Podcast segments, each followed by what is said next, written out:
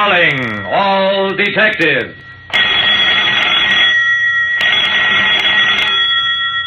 When too many Santa Clauses came to a Christmas party, what happened was something new in the way of crime. That is the situation on this page from my casebook. The casebook of Jerry Browning, private detective. Even a private detective like me, Jerry Browning, can sometimes be a party to crime. It was Christmas Eve, and I was having an office party for some of my friends and clients. I had a date for later that evening to play Santa Claus at a settlement house party, so I'd rented a Santa costume for the occasion. Then, when I got the idea of having some Christmas cheer at my office, I thought it would be a fine idea to wear the costume, sort of give the party an air of authenticity. Wearing my costume was a fine idea, except that it also occurred to a good many of my guests. And there already were four other Santa Clauses milling around my office. I went up to greet the sixth Santa as he pushed his way in. Hello, Mr. Browning. The season's greetings to you from Santa Claus. Oh, hello, Dawson. You're the first Santa I ever met with a southern accent. Doggone it, Jerry. I've been working on that accent. That's all right, Dawson. If any kid asks you how come, you tell him you're from the South Pole. come on in, meet some of my friends. Dawson, you know Louie, though you may not recognize him behind that beard.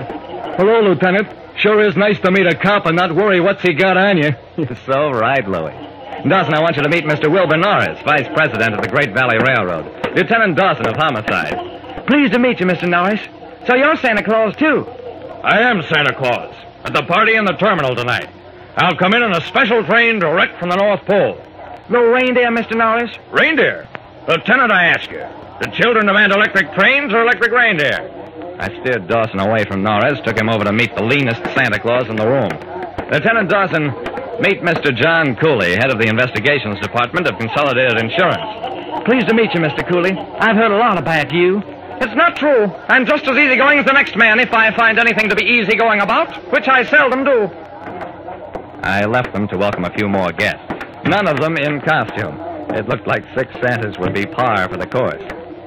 Circulating among my guests, I noticed with amusement that the other Santas had gradually drifted together, like people all of one kind usually do. Then, about an hour later. Hello, Jerry Browning speaking. Who'd you say this was?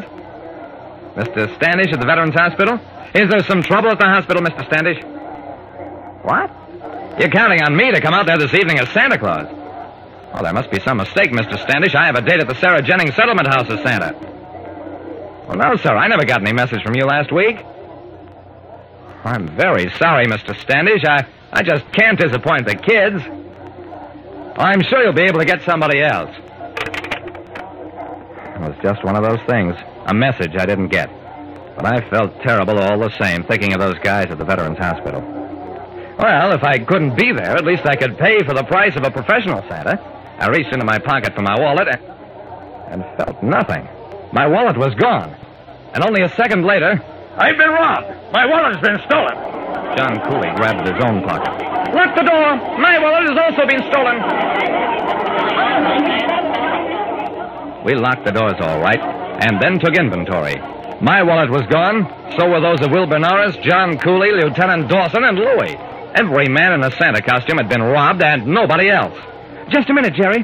There was one more Santa Claus in this room than there are now. Who was the sixth Santa? I thought about that for a while. Why, I don't know. I just assumed he was somebody I knew. Didn't anybody get his name? It developed that nobody got the strange Santa's name, and that the Santas in conversation had referred to one another as Santa or Mr. Claus. And nobody had noted the exact moment when the sixth Santa left the party with the wallets of the others. At that point, John Cooley had a thought. Browning, you were not one of our little group in costume. When did that spurious Santa have an opportunity to steal your wallet? Why, he didn't have any chance.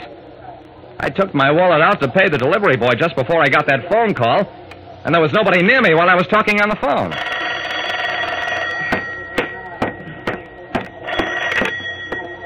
Hello, Jerry Browning speaking. Lieutenant Dawson? Yeah, he's here. Dawson walked over, took the phone. Lieutenant Dawson, homicide. Wilton's department store burglarized? Uh huh. Uh huh, but Commissioner, I'm homicide, not burglary. Well, no, Mr. Commissioner, I wasn't arguing with you. I was just explaining that I. Yes, sir, I'll go right over there. I'm sorry, Jerry. I gotta go over to Wilton's, find out who'd steal a flock of stuff, and then leave the money to pay for it on a cashier's counter. Wait a second, Dawson. Somebody broke into Wilton's after it was closed, took a lot of things, and left the money to pay for them? Dawson, this I have to see.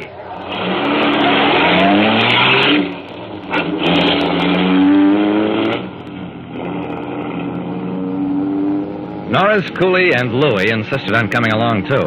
On the way, we took inventory of our losses. They came to $900. The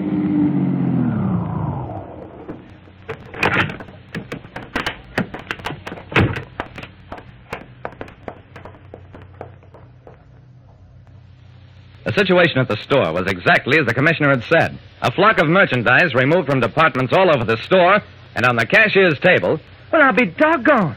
$900, Jerry. something peculiar was going on. I stared at the money and had a creepy feeling. What kind of merchandise is missing? The store manager answered that one. We haven't fully accounted for everything, but it seems to be all things for men shirts, jackets, shaving sets, writing paper, fountain pens, pipes, tobacco. That's enough. I turned to Dawson. I've got a hunch, Dawson, and don't ask me how I got it, but I think we'd better go out to the Veterans Hospital.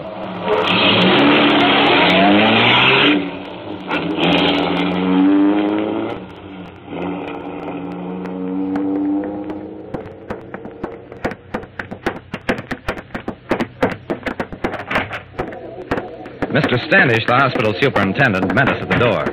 I'm delighted to see you, Mr. Browning, but it wasn't necessary for you to break your date. We got a Santa Claus after all. I looked beyond Standish into a room where a group of men in bed were opening packages and generally having a fine time. Who was your Santa, Mr. Standish? Why, uh, I don't exactly know. I assumed he was one of your friends, Mr. Browning, because he said you were sorry about not being able to show up.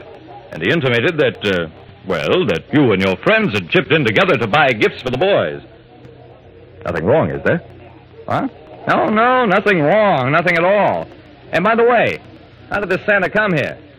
In a carriage drawn by horses. Thought it a bit odd. Come to think of it, how did he get through the gates? The gateman didn't phone up here about it. Just then Dawson came running up. We'll get that guy, Jerry. I got the footprints of the horses, and here's some hairs one of them must have shed. We can identify an animal by its hair just as easily as a human being. Yeah, Dawson, sure we can. I steered our group toward the door. Sorry we bothered you, Mr. Standish, and tell the boys Merry Christmas from all of us. Norris, Cooley, and Louie exchanged looks. Then, Jerry, me and Mr. Norris and Mr. Cooley decided uh, if it's all the same to us, uh, we just as soon forget about that dough. And uh, we got to get going. Very busy night ahead.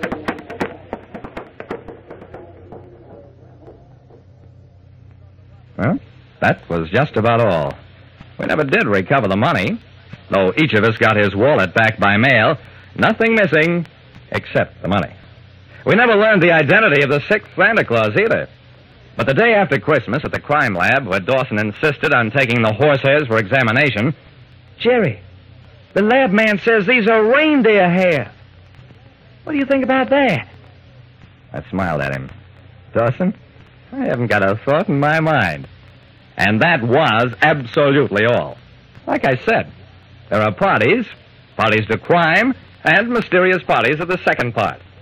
And for my part, my sole comment is Merry Christmas to all, and to all a good night.